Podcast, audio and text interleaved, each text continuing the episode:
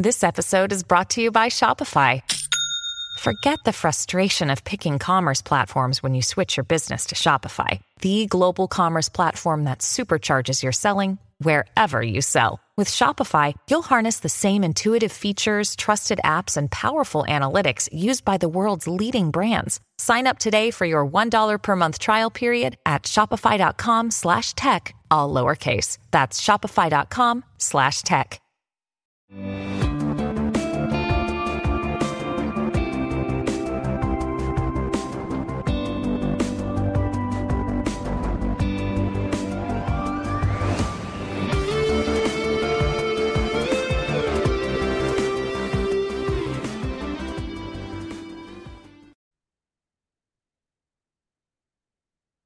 ¿Qué tal amigos? ¿Cómo están? Bienvenidos a Descifrando Laberintos, el podcast del doctor Mario Guzmán Sescos, profesor de psicología en Trinity Christian College en la ciudad de Chicago. Como ustedes saben, Descifrando Laberintos es un espacio para reflexionar desde la psicología, la filosofía y la religión sobre los temas que nos afectan para que podamos vivir plenamente y afrontar la adversidad. En cada episodio buscamos descifrar un laberinto relacionado a la salud mental o al desarrollo humano y además recomiendo un libro, una película o un documental que pueda ser de ayuda para ampliar el conocimiento que hemos adquirido. El día de hoy vamos a estar hablando sobre un tema muy importante. Hoy es el episodio número 18 y vamos a hablar sobre la Navidad, el nacimiento de Dios. Voy a buscar en este episodio presentar argumentos racionales a favor de la Navidad, argumentos racionales a favor del nacimiento de Dios. Lo hago por dos razones. Una, estamos justo en la época navideña y este va a ser el último episodio del 2022 y creo que es un buen tema para que podamos cerrar esta temporada de Descifrando Laberintos. La segunda razón es porque creo que es importante que podamos hablar de estos temas de una manera racional y objetiva.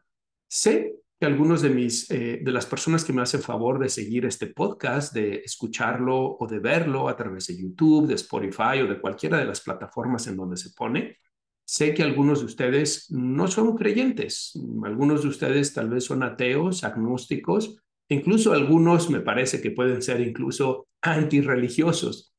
Quiero invitarlos a todos, independientemente de si eres o no eres religioso, si eres ateo, agnóstico, antirreligioso, como quieras definirte, a que me acompañes, a que escuches estos argumentos que voy a estar presentando el día de hoy. Tal vez al final de este episodio no estés convencido con los argumentos que he presentado y tal vez continúas en tu posición de ateísmo, de, agnosticismo o incluso antirreligiosa. Mi intención no es la de convertirte con este episodio. Mi intención es la de invitarlos a todos, creyentes y no creyentes, a que puedan escuchar argumentos racionales a favor de la Navidad, a favor del nacimiento de Dios, y para que puedas comprender, si tú no compartes esta creencia cristiana del nacimiento de Dios, para que puedas comprender a los cristianos de por qué nosotros sí creemos en el nacimiento de Dios y que puedas eh, tener un poco más de comprensión acerca de eso, especialmente si eres un psicólogo, un terapeuta, un psiquiatra y trabajas con tus pacientes, creo que puede ser de ayuda para que puedas comprender más las creencias de tus pacientes y de alguna manera puedas no solamente respetarlas, sino incluso entender cómo pueden estar influyendo favorable o no favorablemente en su salud mental y que desde ahí puedas ayudarles a que hagan un buen manejo de ellas para que puedan ser motivo de salud mental. Claro, si tú eres una persona creyente y estás escuchando o viendo este episodio número 18, pues me da mucho gusto que estés aquí también. Espero que las reflexiones que voy a estar compartiendo con ustedes el día de hoy puedan ser también de utilidad para ti, puedan servirte para que puedas elaborar una comprensión racional sobre la Navidad, sobre el nacimiento de Dios y que incluso pueda, eh, tal vez, espero, sería muy deseable, eh, compartir contigo algunas ideas que puedan permitirte argumentar a favor de la Navidad cuando alguien te lo pregunte. Así pues, vamos a estar hablando de este tema, la Navidad, el nacimiento de Dios, argumentos racionales a favor de la Navidad. Pero antes de que empecemos a hablar de ese tema, quiero eh, recordarles que ustedes pueden apoyar la producción de este podcast. Pueden hacerlo de distintas formas. La primera es dejando tu calificación, sea donde lo estés escuchando o viendo en YouTube, en Spotify, Apple Podcasts, Google Podcasts, Amazon Music, donde sea que lo estés dejando, lo estés viendo deja tu calificación. Espero que eh, sea una calificación de cinco estrellas para que nos permita llegar a más personas y que de esa manera el algoritmo pueda presentar este podcast a más personas. Eh, también puedes dejar tus comentarios en YouTube, por supuesto, en la sección de comentarios. He estado tratando de contestarles a cada uno de ustedes que me han dejado sus comentarios y les agradezco mucho por hacerlo. También si estás escuchándolo en Spotify o en Anchor, vas a ver que hay un link donde tú puedes hacer clic y dejar tus comentarios por escrito o incluso tus comentarios por voz y con mucho gusto los voy a leer y les voy a tratar de dar respuesta. También puedes compartir este episodio con más personas para que de esa forma más personas conozcan el podcast. Eh, otra manera en la que tú puedes apoyar eh, la producción de este podcast es económicamente, tanto en Anchor como en Spotify como en YouTube vas a ver un link donde tú puedes hacer clic y puedes apoyar económicamente. En YouTube incluso hay un corazoncito donde puedes hacer clic y ahí puedes dejar tu aportación. También los quiero invitar a que adquieran mis libros, mi libro de la transformación del adolescente, una guía para padres y profesionales que trabajan con adolescentes, donde explico de la A a la Z sobre la adolescencia. Hablo de los procesos biológicos, sociales, psicológicos, espirituales, las conductas de riesgo como el sexo, el alcohol, las drogas, los trastornos más comunes en la adolescencia y los tratamientos basados en la evidencia. Me presento un plan, una, un plan con una serie de estrategias para que los papás puedan promover una transformación positiva en la adolescencia con sus hijos, basada en fortalezas y virtudes del carácter. En fin, es un libro muy completo que creo que tanto para psicólogos, profesores, entrenadores, sacerdotes, pastores, como para los papás, puede ser de gran ayuda que lo, que lo adquieran y que lo lean. También mi libro Lucas 24, 24 capítulos, 24 reflexiones. Es un libro donde yo explico o donde comparto mi apreciación, mis reflexiones sobre el Evangelio de Lucas y los 24 capítulos del Evangelio de Lucas. Muy bien, eh, habiendo dicho eso, eh, vamos ahora sí a empezar con este episodio número 18, en donde vamos a estar hablando sobre la Navidad, el nacimiento de Dios y argumentos racionales a favor de la Navidad. Eh, como a manera de introducción, quiero compartirles em, algo que me parece que es muy importante que lo haga con todos ustedes, eh, como una especie, no es un preámbulo al tema, sino es más bien un paréntesis al tema. Y es que quiero darles las gracias a todos los que me han estado escuchando, viendo en todas las plataformas, pero especialmente a los que lo hacen por Spotify. Quiero compartirles que Spotify me entregó las estadísticas de cómo funcionó, de cómo estuvo em, desarrollándose el podcast Descifrando Laberintos a lo largo de este año. Más bien desde el verano a la fecha, porque como ustedes saben, empecé con este podcast en el verano y bueno, Spotify eh, me arrojó unas estadísticas que me dejaron completamente sorprendido y con una experiencia de asombro y de agradecimiento y por eso quiero comentarles. Fíjense, me dice Spotify que se encuentra, eh, que se escucha en 35 países. Nunca había pensado que este podcast que nació con la intención de compartir temas de salud mental, de reflexionar con ustedes, pudiera llegar a tantas partes, en tantos rincones de este mundo y bueno, 35 países, en 35 países es donde se escucha el, el podcast de Descifrando Laberintos. Además, está en el 5% de los más compartidos a nivel mundial, entre el 5% de los más seguidos a nivel mundial y está rankeado en el número 29 en temas de salud y crecimiento personal a nivel mundial. Pueden ver mi cara, los que están viendo el video en YouTube o en Spotify, pueden ver qué contento estoy y la verdad es que me siento muy agradecido, muy afortunado, muy bendecido por todo el apoyo que me han dado. Así que muchas gracias, muchas gracias y quiero invitarlos a que en este 2023 sigamos haciendo de Descifrando Laberintos uno de los mejores podcasts, que me sigan acompañando con sus comentarios, sugerencias, temas que quieran que aborde, Espero generar nuevos contenidos. Estoy pensando en invitar personas para que me acompañen también en la grabación de este podcast y que así ustedes puedan escuchar a otras personas y lo que tienen que decirnos. Pero bueno, muchas, muchas gracias a todos. Eh, vámonos pues ahora sí a esta introducción del tema de la Navidad, el nacimiento de Dios y estos argumentos racionales a favor de la Navidad. Y como les decía, eh, Voy a tratar de presentar estos argumentos em, para que la gente pueda ver por qué es eh, efectivo, racional, válido, como ustedes quieran llamarle, creer en la Navidad, creer en el nacimiento de Dios y sobre todo eh, celebrarla, vivirla, ¿no? Eh, experimentarla junto con la familia. Para eso lo voy a hacer de la siguiente manera. primero voy a leerles el prólogo del Evangelio de San Juan.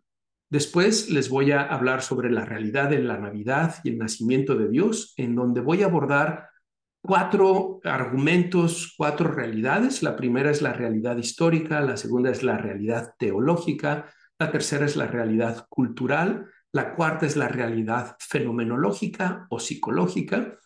Y después de eso voy a hacerles algunas recomendaciones para vivir la Navidad de manera plena. Y finalmente me voy a despedir con la película y el libro que les quiero recomendar el día de hoy. Vámonos pues con el tema número uno, que es ese prólogo del Evangelio de San Juan. Eh, como ustedes saben, hay cuatro evangelios canónicos, el Evangelio de San Mateo, San Marcos, San Lucas y San Juan.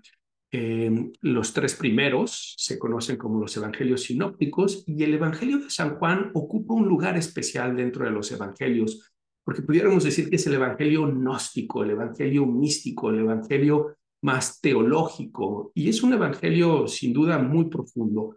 No lo recomiendo si eh, alguien eh, va a ser su primer encuentro con la Biblia, si va a ser la primera vez que va a leer los evangelios.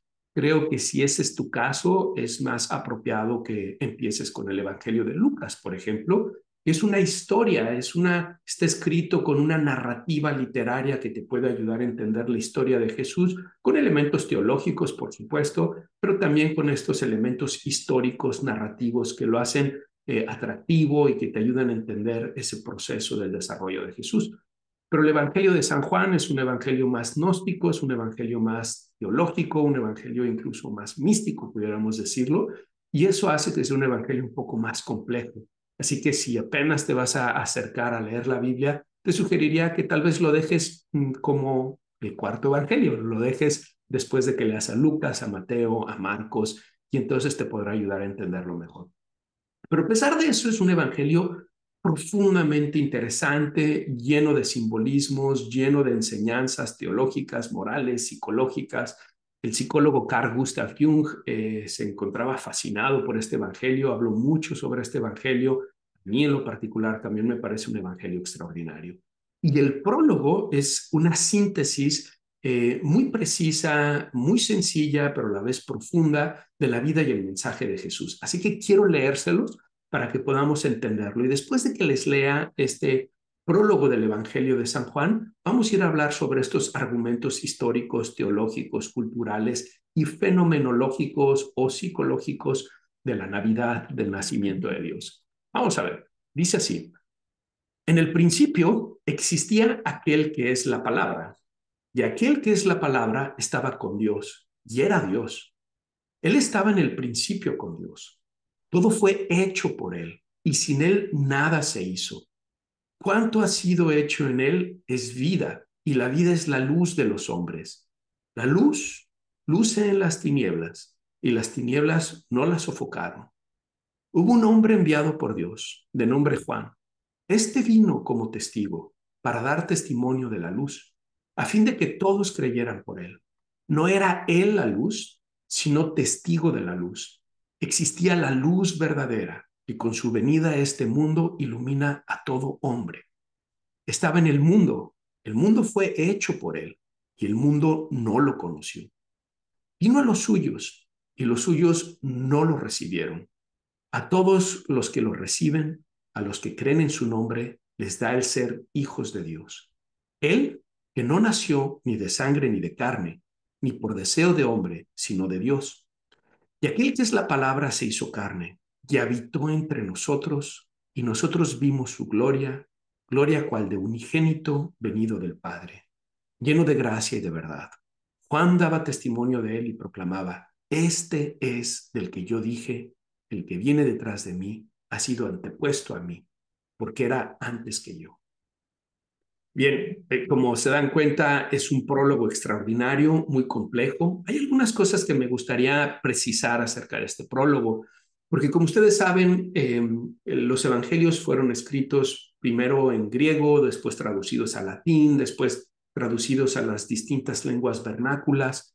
Y ya saben, traducción, traducción es, em, es edición, ¿verdad? Cuando la gente va traduciendo, va haciendo ediciones y a veces van cambiando los sentidos de las palabras.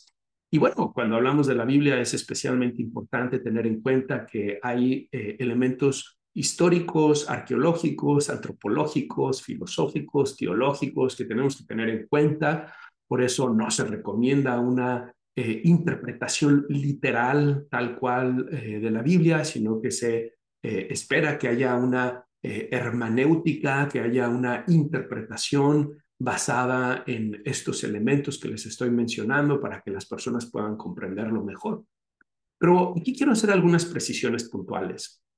Cuando se dice en el principio existía aquel que es la palabra y aquel que es la palabra estaba con Dios y era Dios. Dos cosas. La primera es que, ¿qué es esto de la palabra? Bueno, en realidad estamos hablando del logos.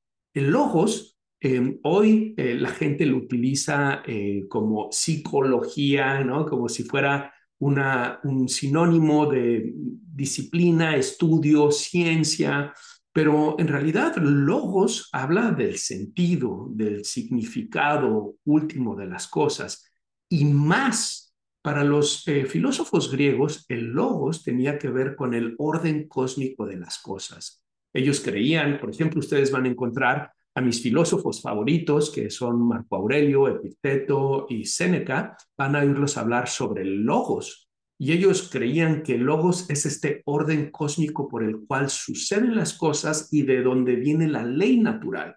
Y que por lo tanto, para que el ser humano pueda desarrollarse en plenitud, tiene que estar en sintonía con ese logos, tiene que estar en sintonía con esa ley natural.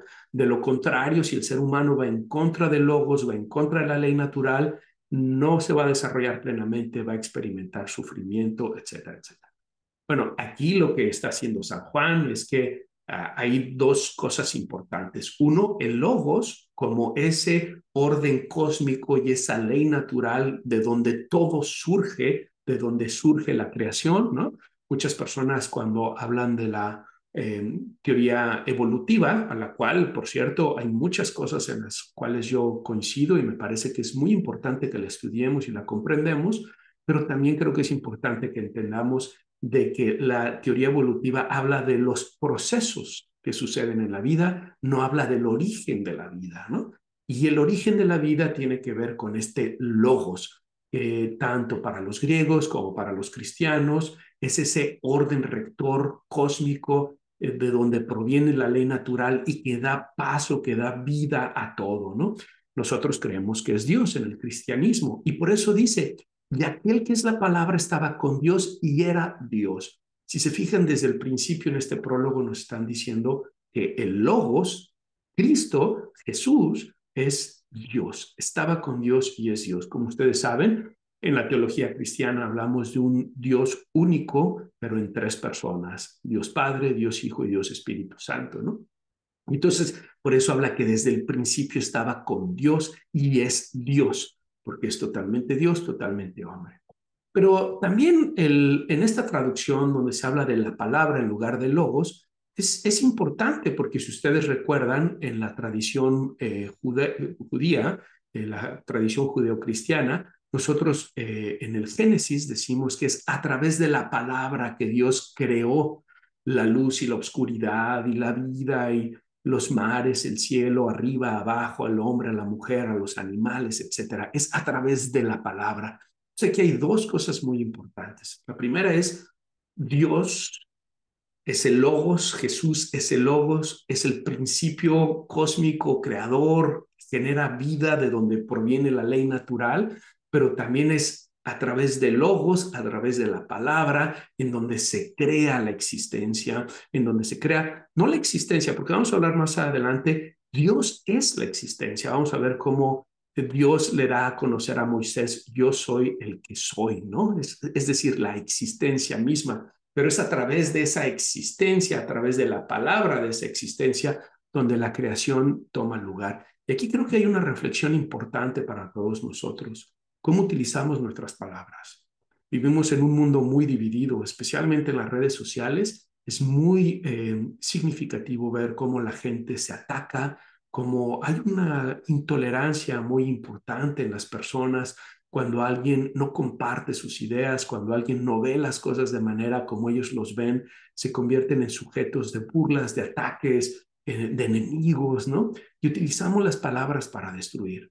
Lo mismo pudiéramos decir en relaciones de pareja conflictivas, en las relaciones familiares, en las relaciones laborales, cuando estamos utilizando las palabras para destruir y no las palabras para construir. Creo que tanto los cristianos como no cristianos estamos llamados a ser cuidadosos con nuestras palabras, pensar si las estamos usando para la construcción o para la destrucción. Interesantemente, no solamente los cristianos y los judíos hacen este énfasis de la importancia de las palabras, los budistas también. Cuando eh, el Buda habla de las cuatro nobles verdades y les enseña a sus discípulos el camino óctuplo, una de esas eh, reglas es eh, ser cuidadoso con cómo se utiliza la palabra. La palabra es sagrada, la palabra genera vida o la palabra destruye y por lo tanto la palabra es algo con lo que nos une también a la trascendencia, a la divinidad. Somos los únicos animales capaces de utilizar lenguaje, capaces de utilizar palabras. Otra precisión que quiero hacer acerca de este prólogo de San Juan es que ustedes se dan cuenta, está hablando de una irrupción de Dios en la historia humana nos está hablando de cómo Dios ha irrumpido en un momento específico en la historia y se ha encarnado. Dios ha nacido. Pareciera que esto es una contradicción en términos, ¿no? Por un lado decimos que Dios es eterno, pero por otro lado decimos que Dios ha nacido. ¿Qué significa esto? ¿Que Dios tiene un principio y un final? Esa es nuevamente una contradicción de términos. Creemos que Dios no tiene ni principio ni final y que por lo tanto es eterno. Pero lo que hace referencia al prólogo es a la encarnación de Dios, a esta decisión de Dios de hacerse persona para experimentar la humanidad y para de alguna manera mostrarnos a nosotros también el camino que debemos de seguir como hijos de Dios, como criaturas, como seres que no somos Dios, sino que somos creados por Dios. Más adelante voy a hablar sobre un concepto muy importante que se llama la divinización del hombre Así que voy a dejar esto, mm, voy a ponerle una pausa a esto que estamos hablando ahorita porque más adelante lo voy a retomar. Pero solo quería hacer esas, esas, digamos, como aclaraciones del prólogo, espero que sean de ayuda. Vámonos pues a hablar sobre la realidad de la Navidad. Este es el punto número dos de este episodio. Tal vez estarán preguntando por qué decidiste mencionarlo, la realidad de la Navidad. Bueno, Primero necesitamos entender que la verdad es la conformidad del intelecto con las cosas tal como son. Es decir, aquello que es verdadero es aquello que está en conformidad con la realidad.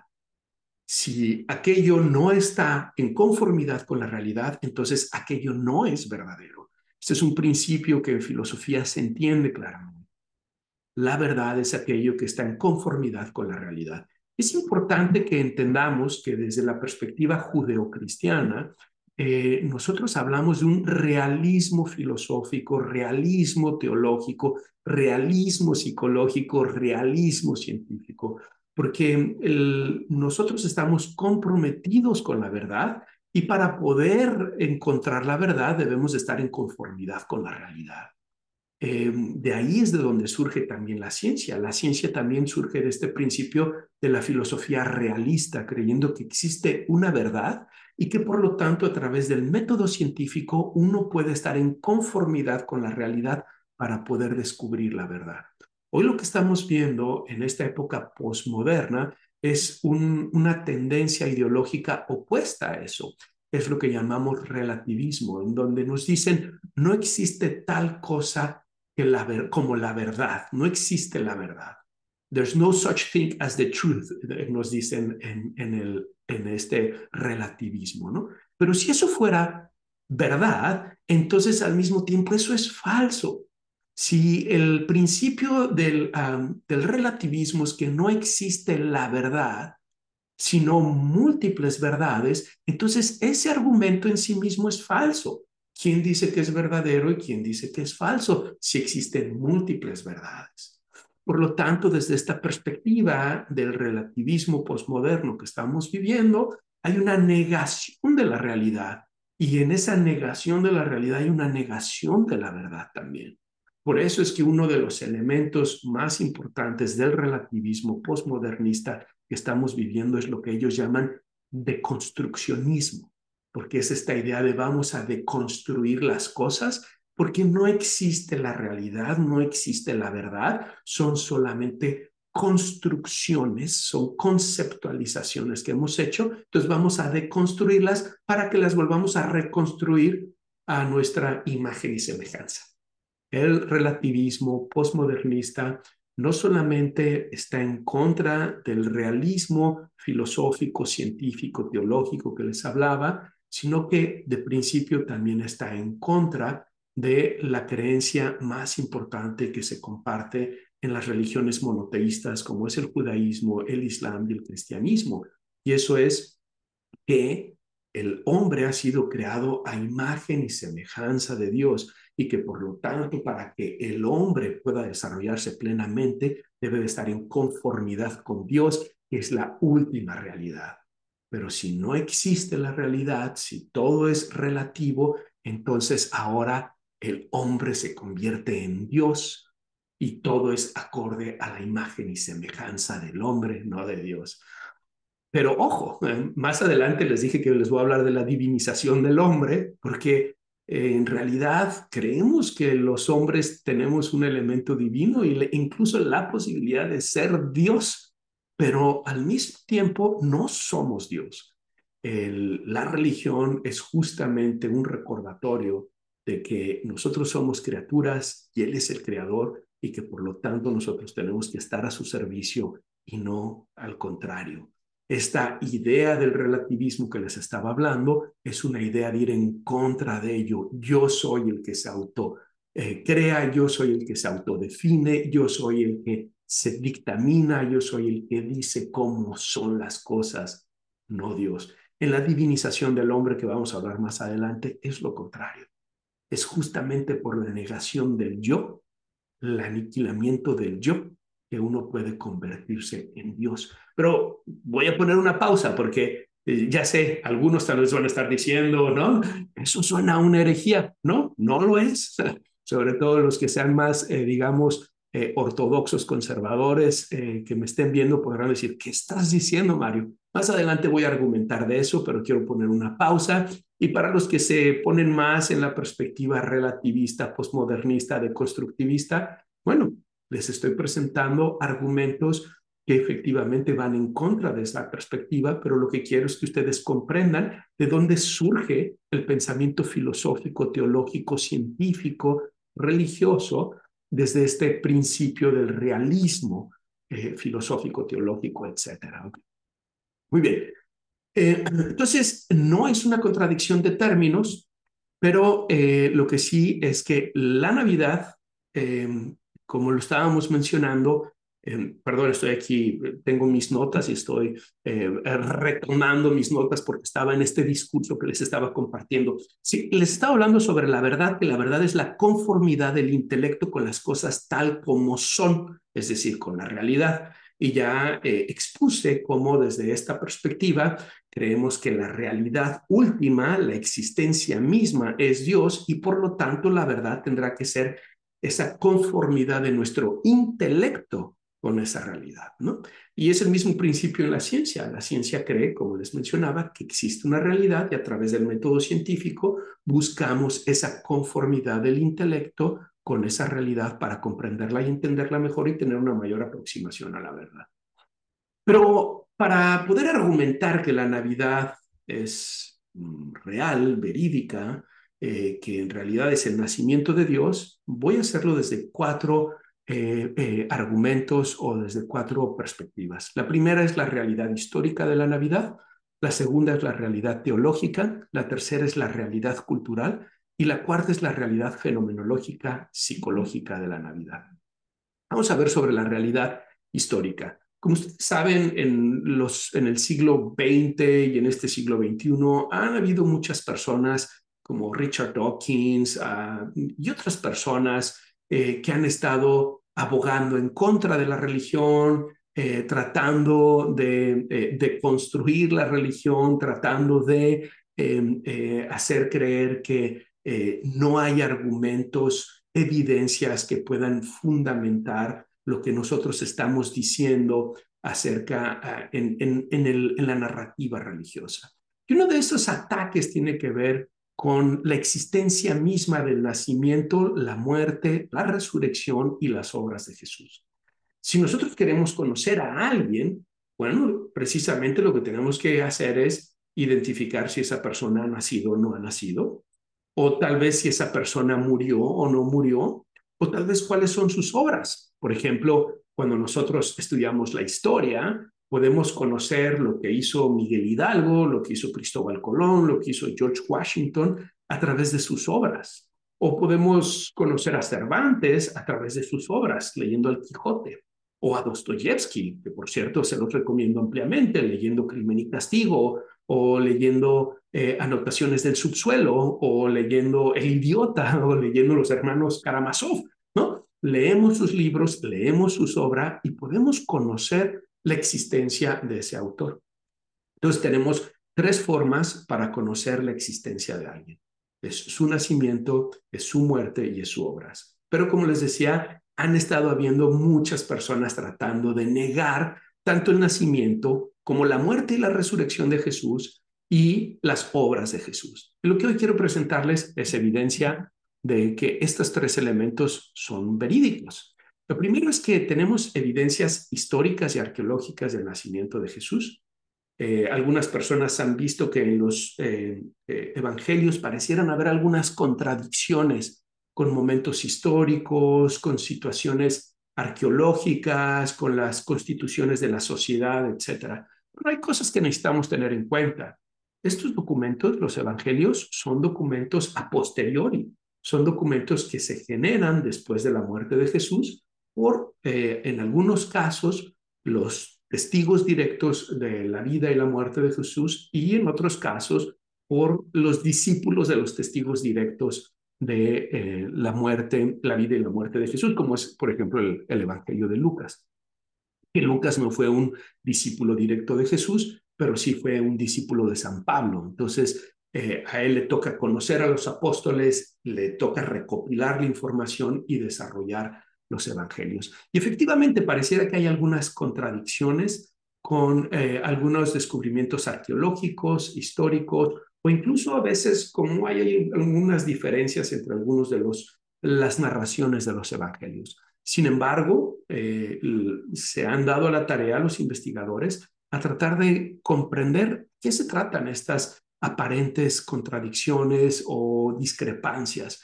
Y bueno, lo que sucede es que han habido en realidad lo que les decía, la traducción es edición, por un lado, pero por otro lado, no es que haya una eh, falsedad de los hechos sobre el nacimiento de Jesús, sino que hay una serie de explicaciones que necesitan ser leídas puntualmente. Y en torno al nacimiento, eh, contamos con evidencias históricas y arqueológicas de su nacimiento.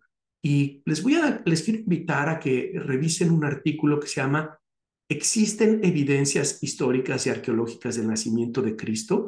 Este artículo se encuentra en Aleteya, Em, les voy a compartir el link, se los voy a dejar en la descripción para que lo puedan ver, para quienes tengan duda sobre el nacimiento de Jesús. Realmente hubo el censo, realmente eh, Belén era como se describe en los evangelios o no era así, realmente nació en un pesebre, en un establo o no era así. Y bueno, se van a dar cuenta de que en realidad cuando uno trata de interpretar dos mil años a la distancia esos textos, uno necesita tener un contexto histórico-cultural. Por ejemplo, no es que Jesús, esta es una de las hipótesis más, eh, más creídas, no es que Jesús haya nacido en, en, un, en un eh, digamos, eh, ¿cómo, le llaman? En un, en un establo, ¿no? Sino que en realidad en ese entonces los animales estaban dentro de las casas y los pesebres donde les ponían la comida a los animales estaban también dentro de las casas. Entonces es probable que cuando se habla en los evangelios que pusieron a Jesús en el pesebre, tiene que ver con esta idea de adentro de una casa es donde llegó. Hay otras cosas que se han analizado, pero me parece que la mayoría de la gente no tiene problemas en aceptar que Jesús nació y existió. Lo que me parece donde tienen más problemas es en aceptar que Jesús eh, tuvo un proceso de resurrección, la muerte y la resurrección de Jesús. Y aquí quiero centrarme más, quiero hablarles algunas ideas que pueden ayudarnos para eso. Fíjense, San Pablo dice, y si Cristo no ha resucitado, vana es nuestra predicación y vana es nuestra fe. ¿Qué quiere decir eso? Que San Pablo nos está diciendo, lo más importante de la fe cristiana es la muerte y la resurrección de Jesús. Y aquí quiero explicar algo. La gente suele creer que la Navidad es la época cristiana más importante del año. No lo es. Sin duda es una fecha extraordinaria, muy importante. Dios irrumpe en la historia se encarna y en esa encarnación nos da un mensaje de cómo nosotros debemos de vivir y cómo nosotros debemos de conducirnos para poder estar con Él en la próxima vida. Es una fecha importantísima, pero lo más importante en el calendario cristiano no es la Navidad, sino es justamente eh, eh, la cuaresma, es eh, la muerte y la resurrección de Jesús. Y por eso es que San Pablo nos dice, y si Cristo no ha resucitado, vana es nuestra predicación y vana es nuestra fe. ¿Cómo podemos saber entonces que realmente Jesús resucitó? ¿Cómo podemos saber que esta historia de que Jesús vivió, murió y resucitó es verdadera? ¿Hay evidencias científicas para eso? Bueno, no. Las evidencias científicas se basan en la replicabilidad. ¿Cómo vamos a replicar un evento que sucedió hace dos mil años. No se puede. La ciencia no puede demostrar si sucedió o no sucedió este evento de la resurrección. Es como si, por ejemplo, eh, tú eres acusado de haber cometido un crimen y tú dices, oye, no, yo, ese crimen sucedió hace una semana, en jueves a las 8 de la noche, y yo a esa hora estaba en la casa de mi novia, estábamos comiendo unas palomitas, viendo una película, no, no fui yo. Y alguien te dice, demuéstrame científicamente que no fuiste tú. Pues no puedes demostrarlo. No puedes demostrarlo científicamente. ¿Cómo vas a replicar el tiempo y el espacio? ¿Cómo vas a echar tiempo atrás una semana para replicar el que tú estabas en la casa comiendo palomitas con tu novia viendo una película? No es la ciencia la única fuente de evidencia. Eso es algo que necesitamos tener en cuenta existe algo que llamamos cientificismo y es la idea de creer que solo la ciencia es la única explicación posible de la realidad, dejando a un lado la argumentación filosófica, lógica, teológica, por ejemplo. Y ese cientificismo en realidad es una ideología que necesitamos ser muy cautos para todos los que nos dedicamos a hacer ciencia. Hay en realidad otras fuentes de evidencia que son igualmente válidas Nuevamente, si tú estás en un juicio en donde te están culpando del asesinato de una persona y tú dices, yo estaba con mi novia comiendo palomitas, viendo una película, entonces, ¿qué evidencias vas a demostrar? Bueno, tenemos que buscar evidencias históricas y tenemos que buscar también evidencias jurídicas. Eso es lo que sucede en un juicio, ¿verdad? Entonces, mm, tal vez tú puedes presentar evidencias históricas. Evidencias históricas tu mensaje de WhatsApp que le decías a tu novia, hey, te veo a las 8 de la noche en la casa para que comamos palomitas y veamos la película. Otra evidencia histórica es que tal vez puedes mostrar documentación de que efectivamente eso sucedió. Tal vez el recibo del pago de la película en Amazon, ¿no? Tal vez tú compraste la película, rentaste la película y puedes mostrar documentación de eso. O tal vez puedes presentar un video o una fotografía tuya a las 8 de la noche estando ahí. O tal vez puedes traer testigos visuales, tu novia, tu suegra, tu suegro. Eso es si te quieren, ¿verdad? Porque si no te has portado muy bien como yerno, tal vez no quieran atestiguar a favor tuyo, ¿no? Pero puedes traer testigos que aboguen a favor tuyo y puedan decir, él efectivamente estaba en mi casa con mi hija viendo una película y comiendo palomitas. Y entonces lo que hacen los jueces es que no solamente toman evidencias científicas, porque en muchos casos son situaciones que pasaron y no se pueden replicar, sino también toman evidencia histórica y evidencia jurídica. a través de los relatos, a través de los testimonios, a través de la documentación. Claro, hace dos mil años no habían celulares para grabar a Jesús cuando estaba caminando arriba del agua o para cuando estaba dando su sermón de la montaña. Tampoco habían cámaras que pudieran grabar el momento de la resurrección. Pero ¿qué es lo que sí había en ese momento? ¿Cómo se recolectaba la información? ¿Cómo se grababa la información? Bueno, por un lado era la tradición oral y por otro lado los documentos. Documentos como los evangelios. Pero ustedes van a decir, bueno, pero es que eso no podemos tomarlo como una evidencia seria porque pues son los discípulos, la gente cercana a Jesús quien escribe. Ok, se los tomo como buenos. Tal vez los evangelios fue un invento de sus discípulos para querer convencernos. Pero, ¿qué tal los documentos de quienes no eran cristianos? ¿Qué tal los documentos de incluso aquellos que se oponían a Jesús se oponían al cristianismo. Como por ejemplo el filósofo Marbar Serapión, que dejó un documento donde narra el tema de la muerte, la vida y la muerte de Jesús. O por ejemplo documentos que judíos que están en el Talmud, o incluso documentos romanos, como es el del historiador y senador Cornelio Tácito o el de Flavio Josefo, donde describen a este grupo de cristianos que aseguran que Jesús eh, murió y resucitó, y donde además se toma nota de que eso sucedió. ¿Por qué los romanos estarían dando fe de un acontecimiento que ellos mismos están tratando de suprimir? ¿Por qué los judíos harían eso si ellos mismos están tratando de suprimirlo? ¿Por qué Marbar Serapión desarrolla también este documento si no es parte del grupo de los cristianos?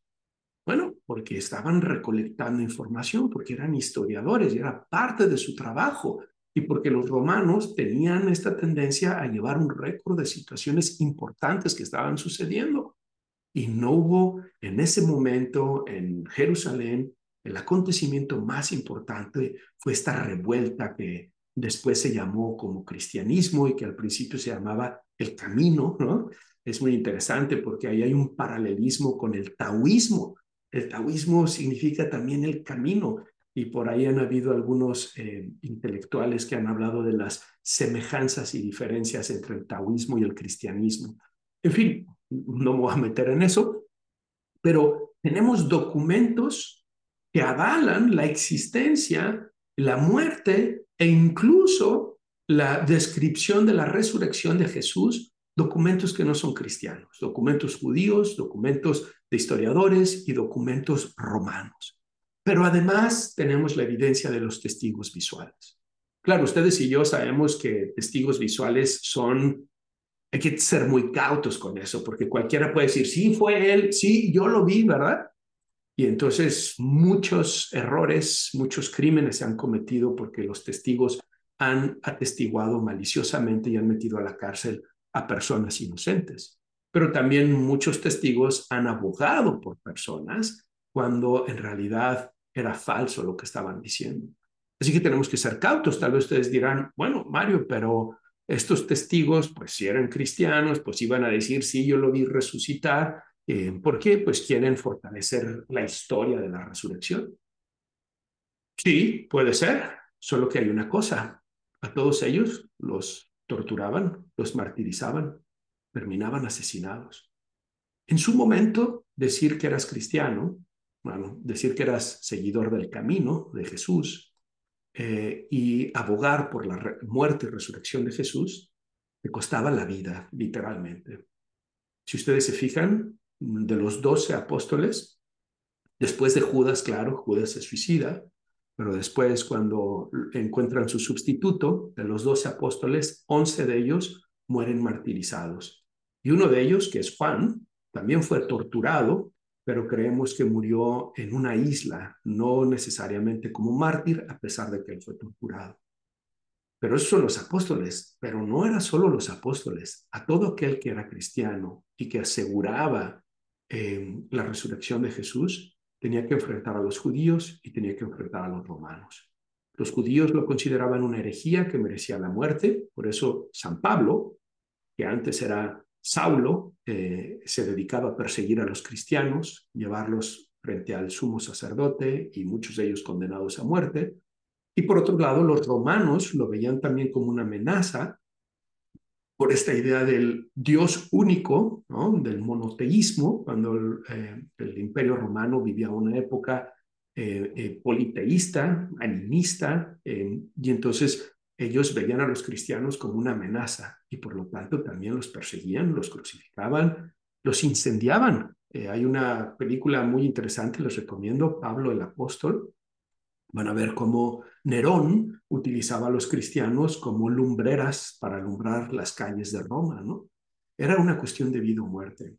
Ahora que los posmodernistas, los filósofos posmodernistas dicen que la religión se reduce exclusivamente al poder, ellos se olvidan que en realidad es lo contrario. La religión en aquel entonces e incluso en este entonces puede ser cuestión de vida o muerte. Por los primeros 300 años, los cristianos vivieron perseguidos, vivieron en una situación de mucha amenaza, de mucha precariedad, de mucha tortura, tirados a los leones en el Coliseo, torturados, etc. No había nada de poder, por el contrario, había todo de muerte, de martirio, de sacrificio. Incluso hoy en la fecha lo vemos en los países, en algunos países eh, radicales musulmanes, en algunos países africanos, cómo te matan por ser cristiano, cómo te utilizan como esclavo y muchas otras cosas. El cristianismo es la religión más perseguida en el siglo XXI, es la que más muertos tiene eh, eh, como producto de la intolerancia religiosa alrededor del mundo. Pero no nos lo dicen, no nos lo dicen en los medios, ¿verdad? Muy bien, pero entonces ya vimos la realidad del nacimiento, la realidad de la muerte y la resurrección, ya hablamos que a pesar de que estamos celebrando la Navidad y que es una fecha muy importante, la fecha más importante en el cristianismo es la resurrección de Jesús, es la cuaresma, y después em, vamos a hablar ahora sobre el cambio de la historia. Estamos, acuérdense, argumentando la realidad histórica de la Navidad. Y fíjense, la historia se dividió en un antes y en un después. Su nombre se conoce en todos los rincones del planeta. La vida como la conocemos hoy en día es resultado de él. La ciencia, la ética y los valores occidentales no se pueden explicar sin el mensaje cristiano. Finalmente, la iglesia sigue en pie después de dos mil años. A pesar de todo lo bueno y lo malo que ha hecho, eh, la iglesia sigue en pie. A pesar de que imperios y gobiernos han tratado de destruirla, la iglesia sigue en pie. No hay ninguna otra institución en la historia de la humanidad que pueda decir eso. Y como decía un converso al catolicismo, si después de dos mil años esa iglesia sigue en pie con todos los errores y todas las, cosas eh, negativas que ha cometido, la única explicación es que es una institución divina para que pueda mantenerse en pie. La historia como la conocemos hoy, el mundo que conocemos hoy, la ciencia, la ética, los valores morales, incluso la idea contemporánea de democracia que tenemos con este concepto de derechos humanos, todo viene de ahí, del cristianismo. Claro, la democracia viene originalmente de Grecia, pero la forma en como la entendemos hoy basada en los derechos humanos viene del cristianismo. Este es una, un argumento histórico más de la existencia de Jesús, del nacimiento de Jesús, del nacimiento de Dios. Vámonos ahora a hablar desde la parte teológica, la realidad teológica. Vamos a argumentar teológicamente por qué este sujeto que hoy hemos eh, hablado, hemos dicho que nació, eh, vivió y murió en el Middle East, en el Oriente Medio, y que cambió la historia de la humanidad, un antes y un después, cambió el calendario, cambió cómo contamos la historia, cambió la forma en cómo entendemos la sociedad, al individuo, el desarrollo de la ciencia, la educación, etcétera, ¿por qué ese individuo es Dios? Vamos a ver los argumentos teológicos. Vamos al punto número cuatro de este programa, que es la realidad teológica. Fíjense, eh, en el Evangelio de Juan vimos que decía, aseguraba que él era Dios desde el principio. En el Evangelio de Lucas se dice, no temáis, pues os anuncio una gran alegría que lo será para todo el pueblo os ha nacido hoy en la ciudad de David un Salvador que es el Cristo Señor. Bueno, este Cristo Señor es el Mesías que tanto estaban esperando los judíos. Recuerden, la palabra Cristo viene del griego que significa Mesías y hay un énfasis en que además es el Señor.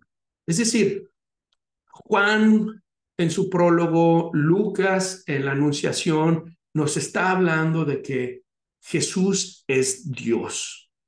Es verdad, es verdad que es Dios, es verdad que es el Mesías, es verdad que es el Hijo de Dios.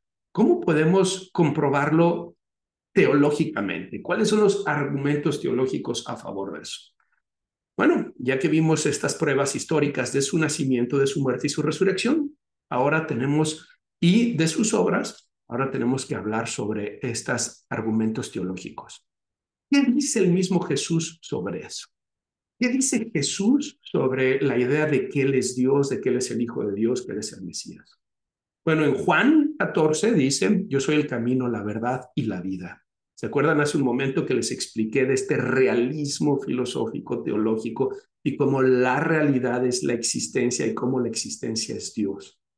Y por lo tanto, cuando Él se describe a sí mismo, yo soy el camino, la verdad y la vida, se está describiendo a sí mismo como Dios.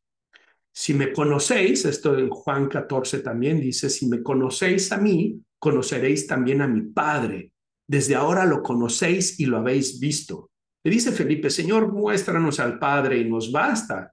Jesús le dice, tanto tiempo hace que estoy con vosotros y no me conoces, Felipe. El que me ha visto a mí ha visto al Padre. ¿Cómo dices tú, muéstranos al Padre? ¿No crees que yo estoy en el Padre y el Padre está en mí? Las palabras que os digo no las digo por mi cuenta, el Padre que permanece en mí es el que realiza las obras. Jesús está hablando de que Él comparte esta naturaleza divina con el Padre, que Él es Dios, encarnado en el Hijo, encarnado en la persona de Jesús, tanto hombre como Dios. Pero nos está, Él mismo se está atribuyendo esa naturaleza divina. Vamos a ver qué más dice Jesús. En verdad, en verdad os digo, antes de que Abraham existiera, yo soy. Esto está en Juan 8.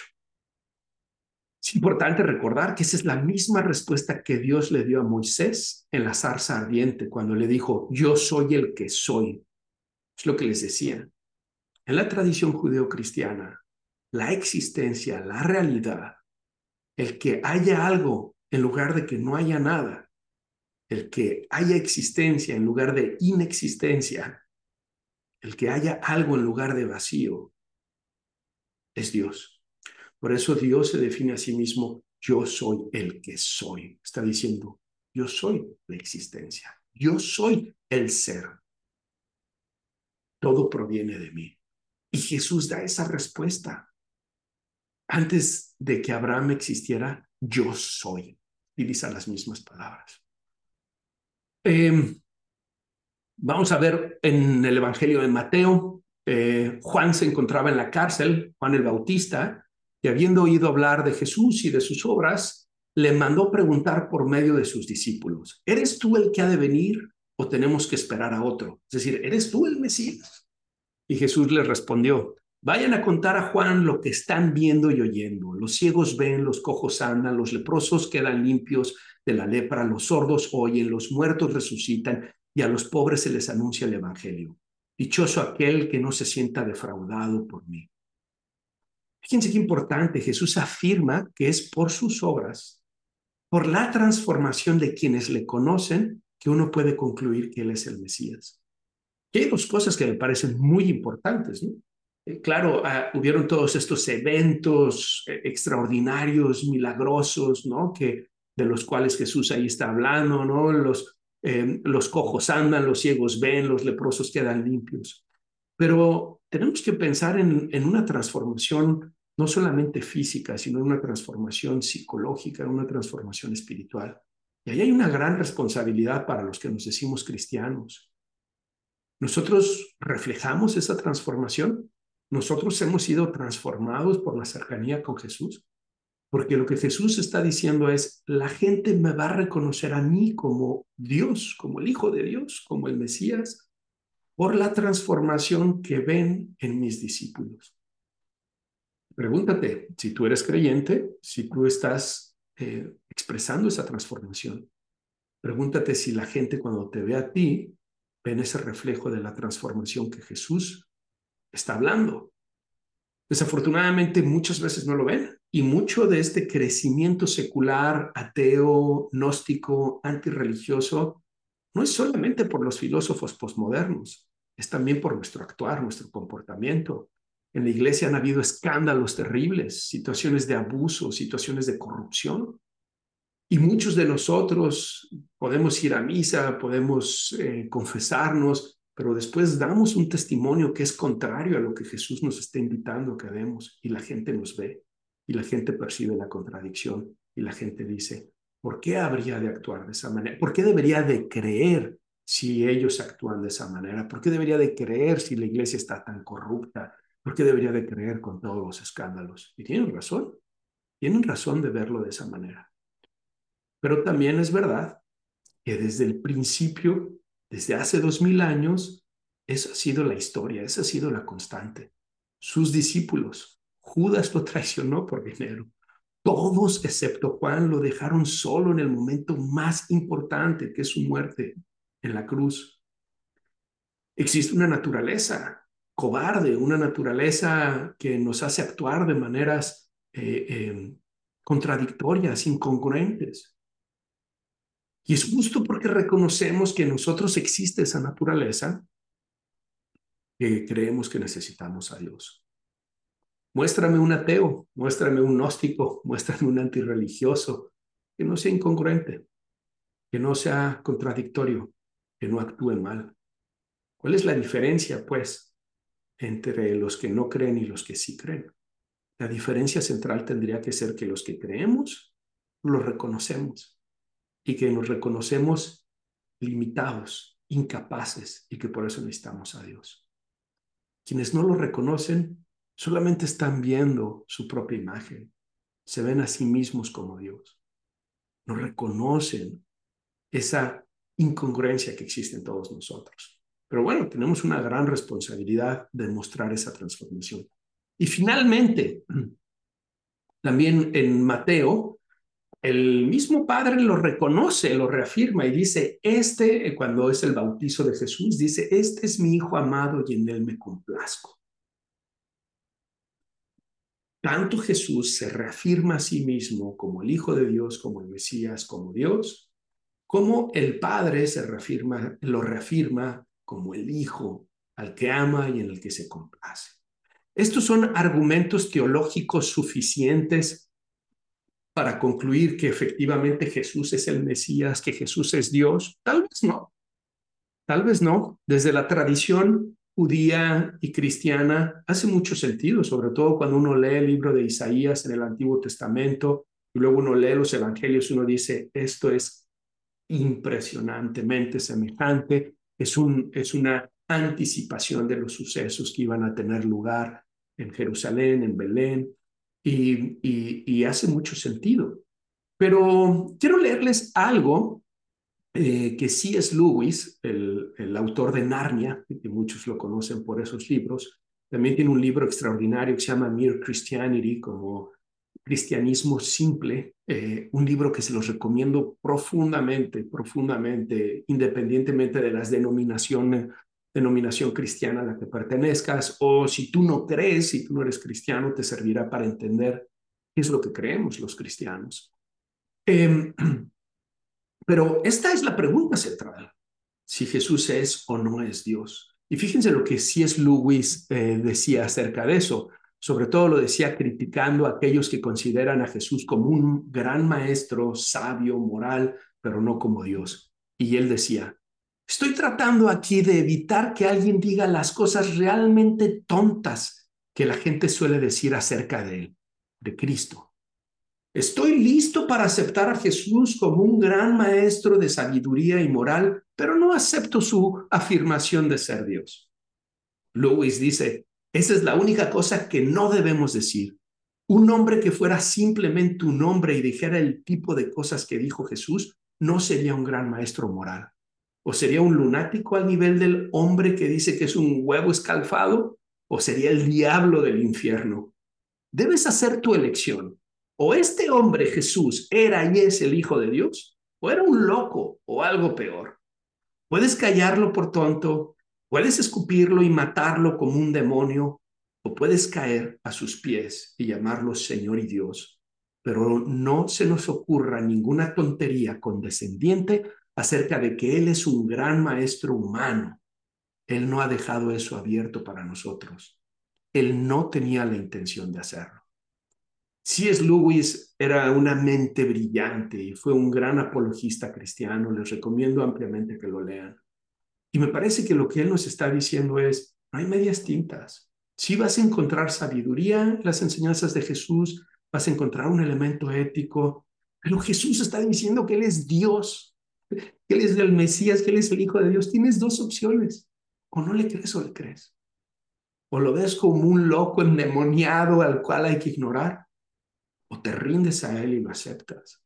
Porque alguien que dice que es Dios, ¿cómo va a ser alguien a quien vas a seguir si no es Dios? Es una locura. Eso es lo que yo veo en mis pacientes con esquizofrenia, que de pronto ellos se consideran Dios, Jesús, reencarnado, etcétera, etcétera. No los voy a seguir. Entonces, con Jesús necesitamos tomar una decisión. No hay medias tintas, nos dice Luis. El argumento teológico es que Jesús se describe a sí mismo como Dios se ha venido describiendo a lo largo del Antiguo Testamento. Nos da todas las señales que podemos ver en los libros como el de Isaías, que se cumplen en los evangelios. Él mismo se describe como Mesías, él mismo se describe como Dios, el Padre mismo lo reafirma. Pero tal vez todo eso es un invento. Y si así fuera, entonces no deberías de seguirlo porque es un loco, lunático, endemoniado, como dice Luis. Pero ¿y si no lo es? Si en realidad lo que él dice, cómo se describe antes de Abraham, yo soy, si él que se describe como Dios es Dios, entonces no nos debería de quedar otra más que arrodillarnos, postrarnos ante él y buscar seguir su voluntad. Vámonos a la realidad cultural, ¿ok? Es el punto número quinto. Eh, Chesterton, otro gran escritor de Inglaterra también, amigo de C.S. Lewis, por cierto, dice, la gran mayoría de la gente seguirá observando formas que no se pueden explicar. Celebrarán el día de la Navidad con regalos y bendiciones navideñas. Lo seguirán haciendo. Y algún día despertarán de repente y descubrirán por qué. Eh, las personas dicen, Mira, yo no creo en esas cosas de la religión porque no son ciertas. Y en una, en una ocasión escuché a alguien decir, puede ser que no sea cierto. Y cuando nos vayamos a morir, tanto tú como yo vamos a saber si fue o no fue cierto. Si no fue cierto, no pasa nada. Se acabó nuestra existencia, no tenía ningún sentido estar vivos, no tiene ningún sentido estar muertos, Punto final. No hay nada más, no te pasa nada a ti, no me pasa nada a mí. Pero si sí es verdad, si lo que se narra en el cristianismo es verdad cuando nos muramos, las cosas van a ser diferentes para ti y para mí. Por lo tanto, ¿vale la pena? ¿No vale la pena creerlo? Es esta idea que nos está queriendo decir Chesterton también. Tal vez podemos ver la Navidad solo como una cuestión cultural, una cuestión comercial, un pretexto para reunirnos y comer y llenarnos, ¿verdad? Hasta que no podamos más para darle paso a la gula, para el capitalismo, para beber, ¿no? O tal vez un día nos vamos a despertar y nos vamos a dar cuenta de que en realidad la Navidad había un propósito mayor y apuntaba a algo mayor. En todo el mundo, en todos los continentes, la gente hará una pausa este 25 de diciembre. Muchos se reunirán con sus seres queridos, otros harán una pausa para descansar y celebrar, otros aprovecharán estas fechas para incrementar sus ventas o sus gastos, otros lo verán como una oportunidad para ir a la iglesia, para confesarse, para hacer las paces. Todos haremos una pausa. Incluso los ateos hacen una pausa, los agnósticos y antirreligiosos hacen una pausa, incluso los gobiernos hostiles a la religión hacen una pausa y dan un mensaje. Hay un elemento cultural en todo el mundo que se ha venido transmitiendo a través de dos mil años. Forma parte de nuestra cultura, especialmente en Occidente. No podemos ver la Navidad como algo extranjero, como algo que no nos pertenece. Es parte de ese colectivo imaginario que tenemos, es parte de ese colectivo simbólico que tenemos, es parte de lo que nos da identidad y cultura en los países occidentales que tienen su origen en el cristianismo, por eso es que ustedes ven que tantas banderas en Europa tienen una cruz, porque eran naciones cristianas. Y todo esto surge justamente de la idea de que nació Dios. Nuestras culturas están completamente arraigadas a la idea del nacimiento de Dios.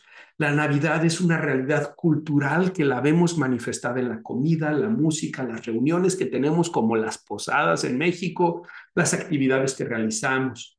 Uno podrá decir que se ha hecho una época comercial, y es verdad, para muchos solo es eso, pero para muchos otros no. Es parte de su identidad cultural que por dos mil años ha modelado la humanidad. Es gracias al cristianismo, como ya lo mencioné, que surgió la educación, las universidades, la idea de la libertad, la idea de que el individuo es valioso, de los derechos humanos. Sin el nacimiento de Dios, sin la Navidad, nada de eso habría pasado. La Navidad es una realidad cultural y podemos argumentarlo desde la cultura porque es un evento que ha venido tomando lugar en los últimos dos mil años. Tenemos registros de que incluso en Egipto los cristianos coptos en el primer siglo ya estaban celebrando la Navidad. En Roma tenemos evidencia de que en el tercer siglo se estaba celebrando la Navidad y esto ha dado pie a esta conformación cultural que hoy tenemos. Vámonos pues a la última de los argumentos a favor de la Navidad y este se llama la realidad fenomenológica psicológica. Em, la realidad fenomenológica es la forma en cómo nosotros experimentamos la realidad. Es como todo nuestro ser, no solamente es una eh, es, la realidad no es solamente un elemento objetivo del cual nosotros no participamos, sino que es un elemento objetivo con el cual nosotros interactuamos y a través de esa interacción nosotros vamos a tener una comprensión mayor o menor de la realidad. Y para esto quiero explicarles, eh, quiero leerles una cuota de San Atanasio, que es uno de los padres de la iglesia, y él dice, Dios se hizo hombre para que el hombre pudiera convertirse en Dios. ¿Qué significa esto? Has estado diciendo en este programa que nosotros no somos dioses, que la religión es un recordatorio de que hay un creador y hay unas criaturas. Has estado criticando a los postmodernistas porque todo está basado en su imagen y semejanza, no la imagen y semejanza de Dios, que se haga acorde a mi voluntad, no acorde a la voluntad de Dios. Y ahora vienes y nos dices esta frase de San Atanasio, Dios se hizo hombre para que el hombre pudiera convertirse en Dios. Sí, es lo que en la iglesia llamamos la divinización del hombre. Es una realidad espiritual que incluso está eh, retomado, recopilado en el Catecismo de la Iglesia Católica en su apartado 460. Es lo que en teología se conoce como kenosis y teosis. Sobre todo la teología oriental, los ortodoxos, los cristianos ortodoxos, se han mantenido muy cercanos a esta, a esta forma de entender eh, el nacimiento de Dios. También grandes místicos como es el maestro Eckhart, como es eh, San Juan de la Cruz, Teresa de Ávila, eh, sus escritos apuntan y hablan sobre esta kenosis y teosis. La kenosis es el vaciado de uno mismo y la teosis es el llenado de Dios. Y Cristo fue el primero en hacer este proceso de kenosis. Siendo el Dios, decide adoptar un cuerpo humano, se vacía, se humilla a sí mismo en un acto de humildad y de amor, mm, digamos, baja a la condición humana, se vacía de sí mismo para poder experimentar la experiencia humana, para poder experimentar la humanidad. Y Él nos está mostrando a través de ese proceso que si nosotros nos vaciamos de nosotros mismos, podemos llenarnos de Él. Kenosis es el vaciado de uno mismo, teosis es el llenado de Dios. Es el proceso por el cual los seres humanos podemos experimentar el misterio de Dios de manera íntima.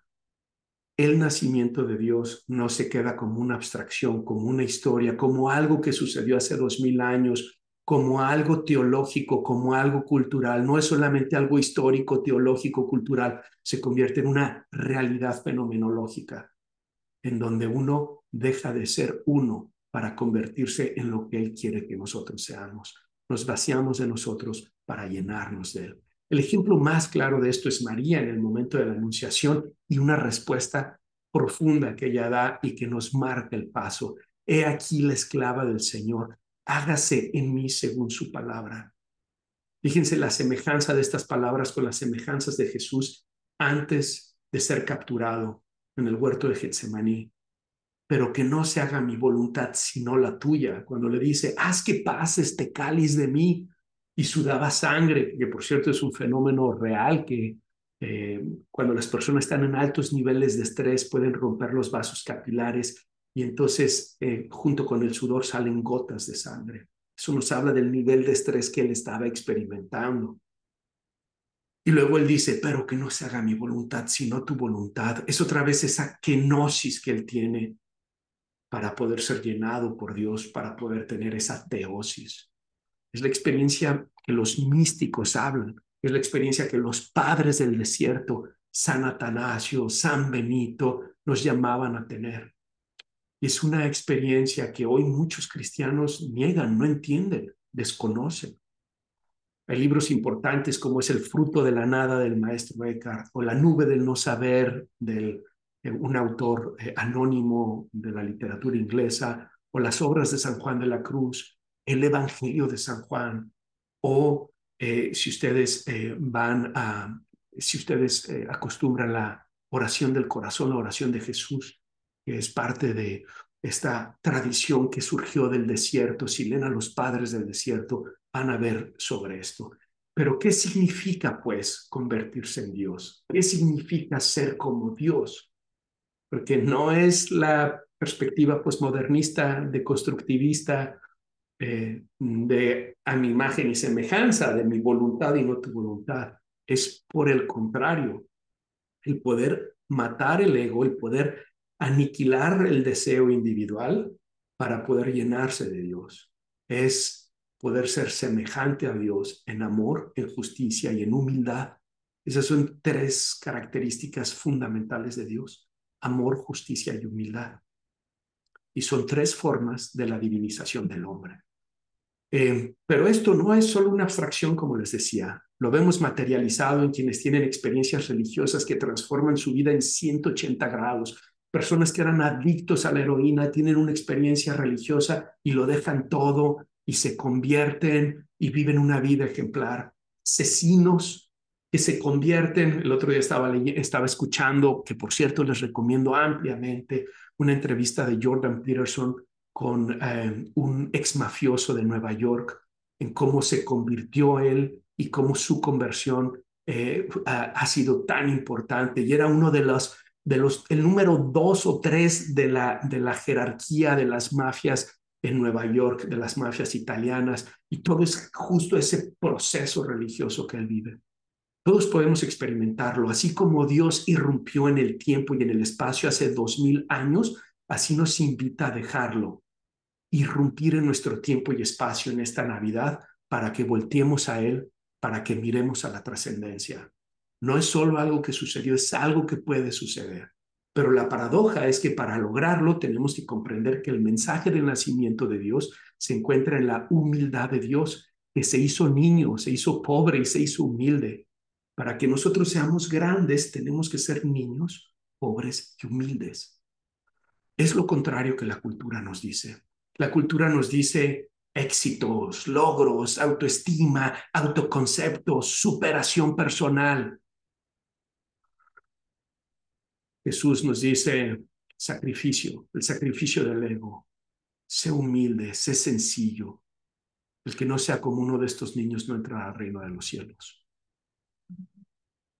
Se trata de acomodarnos a su voluntad y no que Él se acomode a nuestra voluntad. Es recordar que nosotros trabajamos para Él y no es Él el que trabaja para nosotros como si nosotros fuéramos los jefes. Él es el jefe, Él es el Señor. Nosotros somos los siervos, he aquí la esclava del Señor, hágase en mí según tu palabra. Vámonos pues a la última parte de este programa antes de que pasemos a la sugerencia del libro y la película. Y esto es eh, las recomendaciones para vivir una Navidad, una Navidad plena. Esta es la sección número 7 de este episodio, que por cierto les agradezco a todos. Veo que ha sido un episodio más largo de lo que tenía pensado, pero es un tema tan importante que quería compartirlo sin sentirme presionado con el tiempo y permitir que surgieran estas reflexiones Nuevamente, gracias a todos por estarme escuchando, por estar viendo este video y para los que, especialmente gracias para aquellos que no son religiosos, para aquellos que no son cristianos, que lo están escuchando y se están dando la oportunidad de entender y comprender por qué los cristianos celebramos la Navidad, por qué es para nosotros una fecha tan importante y que eso les pueda permitir a ustedes, si eres psicólogo, terapeuta, comprender mejor a tus pacientes también. Vámonos pues a las recomendaciones para vivir una Navidad plena. Esperanza y alegría son las características de la Navidad. ¿Cómo puedes mostrarlas y vivirlas esta Navidad? Bien, tengo seis recomendaciones para ti. Número uno, piensa menos en lo que tú quieres y más en lo que necesitan los demás de ti. Sí, estamos hablando de su humildad, de esa kenosis y teosis, de ese salir de ti, vaciarte de ti para poder ser llenado de Dios, la mejor forma en que puedes hacerlo es pensando menos en ti, pensando más en los demás. Maestro, ¿cuál es el mandamiento más importante? Y dice, amarás a Dios sobre todas las cosas y a tu prójimo como a ti mismo. No puedes amar a Dios sin amar a tu prójimo. Entonces, eh, esta es una oportunidad para hacer eso. Piensa menos en ti, piensa más en los demás. Número dos, las posadas, las cenas y celebraciones no son solo reuniones sociales, sino oportunidades espirituales. Invita a Dios a ellas. Haz oración. Habla sobre Él. Permite, hagan actividades que les ayude a recordar cuál es el motivo, el significado de estas reuniones. Número tres, cuando estés reunido con tu familia, pueden haber momentos de tensión. No te olvides cuál es el objetivo de estar reunidos se han reunido para celebrar la irrupción de Dios en la tierra, en la historia humana y en el corazón de cada uno de ustedes. Recordar el motivo por el cual estamos reunidos puede ayudarnos a sobrellevar esos momentos difíciles. Pero si las cosas, esta es la recomendación número cuatro, si las cosas que dicen o hacen en tu familia te lastiman, te dañan, te sugiero que no respondas en el momento. Guarda silencio Nada va a pasar porque guardes silencio. Anótalas en una libreta o en tu celular y espera dos o tres días. Si después de eso te siguen lastimando, te siguen doliendo, entonces ve y háblalo con la persona que dijo o hizo esa cosa. Háblalo asertivamente, explícale por qué te lastimó y pídele que deje de hacerlo. Si después de dos o tres días ya no te lastima, tal vez te das cuenta de que no era tan importante. Nuevamente nuestro ego, hace que en el momento digamos, no puedo permitir esto, no puedo aceptar esto, tengo que defenderme. Muchas veces no son cosas importantes. Después de dos o tres días ya no nos acordamos, pero en esa sed de justicia podemos romper la relación, dañar la relación, mm, lastimar la, la razón por la cual estamos reunidos. Cinco, date la oportunidad de leer el Evangelio. Mucha gente celebra la Navidad y nunca ha leído el Evangelio. Muchos de los que nos critican a los cristianos son desconocedores de la Biblia. ¿Cómo puedes criticar y juzgar algo si no lo conoces? Pero lo mismo tendríamos que decir, ¿cómo puedes creer algo si no lo conoces?